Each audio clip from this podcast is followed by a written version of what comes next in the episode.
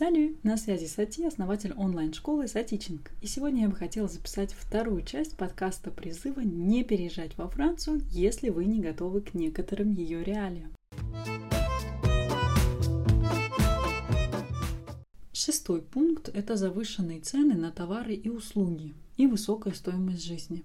Но люди часто не понимают, что это вытекает из высоких налогов. Например, я вам уже сказала, что я ИП и плачу 24 от оборота на налоги. Поэтому стоит сразу же вычитать эти 24%, ведь я их просто не вижу. Ну, точнее, я их вижу, а потом расстаюсь с ними. Поэтому сразу же к стоимости своих уроков прибавляю 24%, чтобы иметь желаемую зарплату в итоге. Поэтому, когда вы видите маникюр за 40 евро, а не за 25, как у вас в стране, это потому что, один, мало квалифицированных в этой области специалистов, потому что люди предпочитают на другом зарабатывать, и два, добавляйте налоги. 24 у ИП, а у юридических лиц еще выше. Так что, если это салон красоты, то там вы оставите все 70-80 евро. Занятия в Центре иностранных языков, в котором я работала, стоили от 60 до 100 евро за час занятия. Сначала я думала, вот они оборзели цены такие ставить. А потом я сама стала платить такие налоги и поняла, что с низкими ценами я попросту не выживу. Это просто-напросто нерентабельно со всей подготовкой, проверкой домашних заданий, проведением уроков. Седьмой пункт – режим работы ресторанов и магазинов. Про магазины я уже сказала. А вот рестораны не успел поесть с 12 до 14, нигде нормальной еды до 19 часов с огнем не сыщешь. В целом, опять же, Париж в этом плане стал более удобным, ведь там полно туристов, а значит, они хотят есть в разное время. В Руане с этим сложно, и я всегда предупреждаю друзей, приезжающих из-за границы, чтобы они поели, если у них поезд с 12 до 14 до Руана, потому что потом им придется голодать до 19 часов.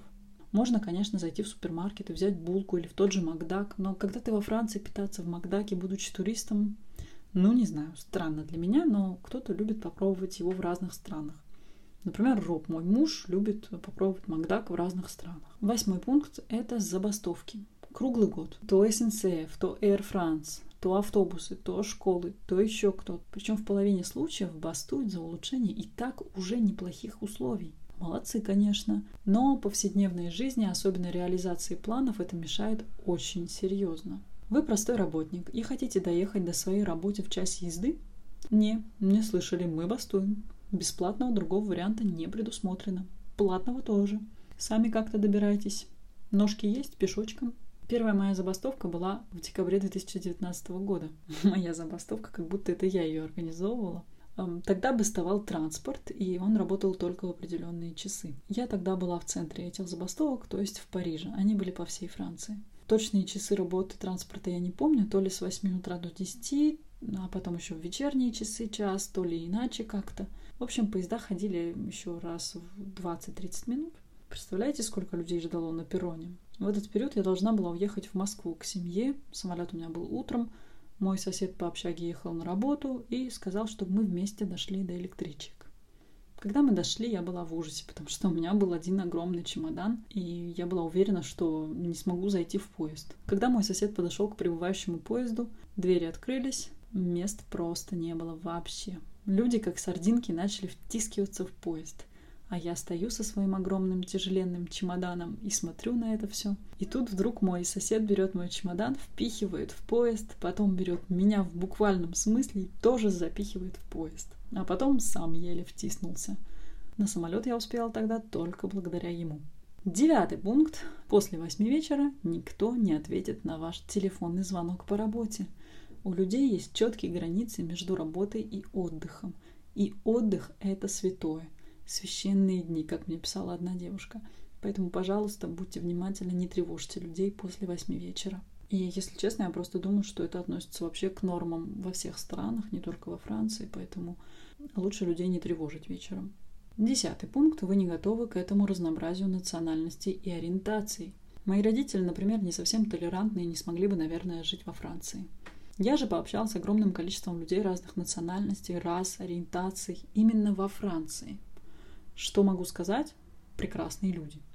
Я, конечно, не общалась с привокзальными чуваками, которые продают нелегальные субстанции, а общалась все-таки с такими же начитанными, образованными людьми, как я. Поэтому постарайтесь понять, что не национальность определяет преступника, а его благосостояние. Чем беднее человек, тем больше у него мыслей что-то украсть эдакое из вашего кармана. Одиннадцатый пункт – рандеву. Везде, всегда и во всем. Вам нужно назначить встречу задолго не только с врачом или продавцом. Да-да, вы не ослышались, с продавцами в специализированных магазинах тоже придется назначать рандеву. Но нужно назначать это рандеву даже с друзьями и соседями, чтобы посидеть или попить вина. Если тебе что-то захотелось здесь и сейчас, то с высокой долей вероятности у тебя ничего не получится, потому что рандеву. То же самое относится к случаям, когда что-то нужно срочно. Например, не работает газовый котел зимой, а рандеву можно назначить только через три дня. Отключился резко интернет, ничего не работает, очень сложно найти причину отключения. Технисиан к вам придет только через три дня. У ребенка температура близкая к критической, а рандеву у врача только завтра. Ну и последний, двенадцатый пункт – назначение врачом долипрана. Это местный парацетамол. Если вы привыкли к длинным спискам гомеопатии и прочим колесам, то во Франции чаще всего назначают просто парацетамол. Болит голова? Парацетамол. Отрубили голову? Парацетамол. Это не должно вас смущать, потому что со временем ваш организм просто привыкнет. А если это вас смущает, везите свои лекарства с родины. Вот такой вот длинный список получился у меня. Если вдруг вам есть что-то добавить, пожалуйста, добавляйте обязательно в комментариях. Ну а я с вами прощаюсь и до следующего подкаста.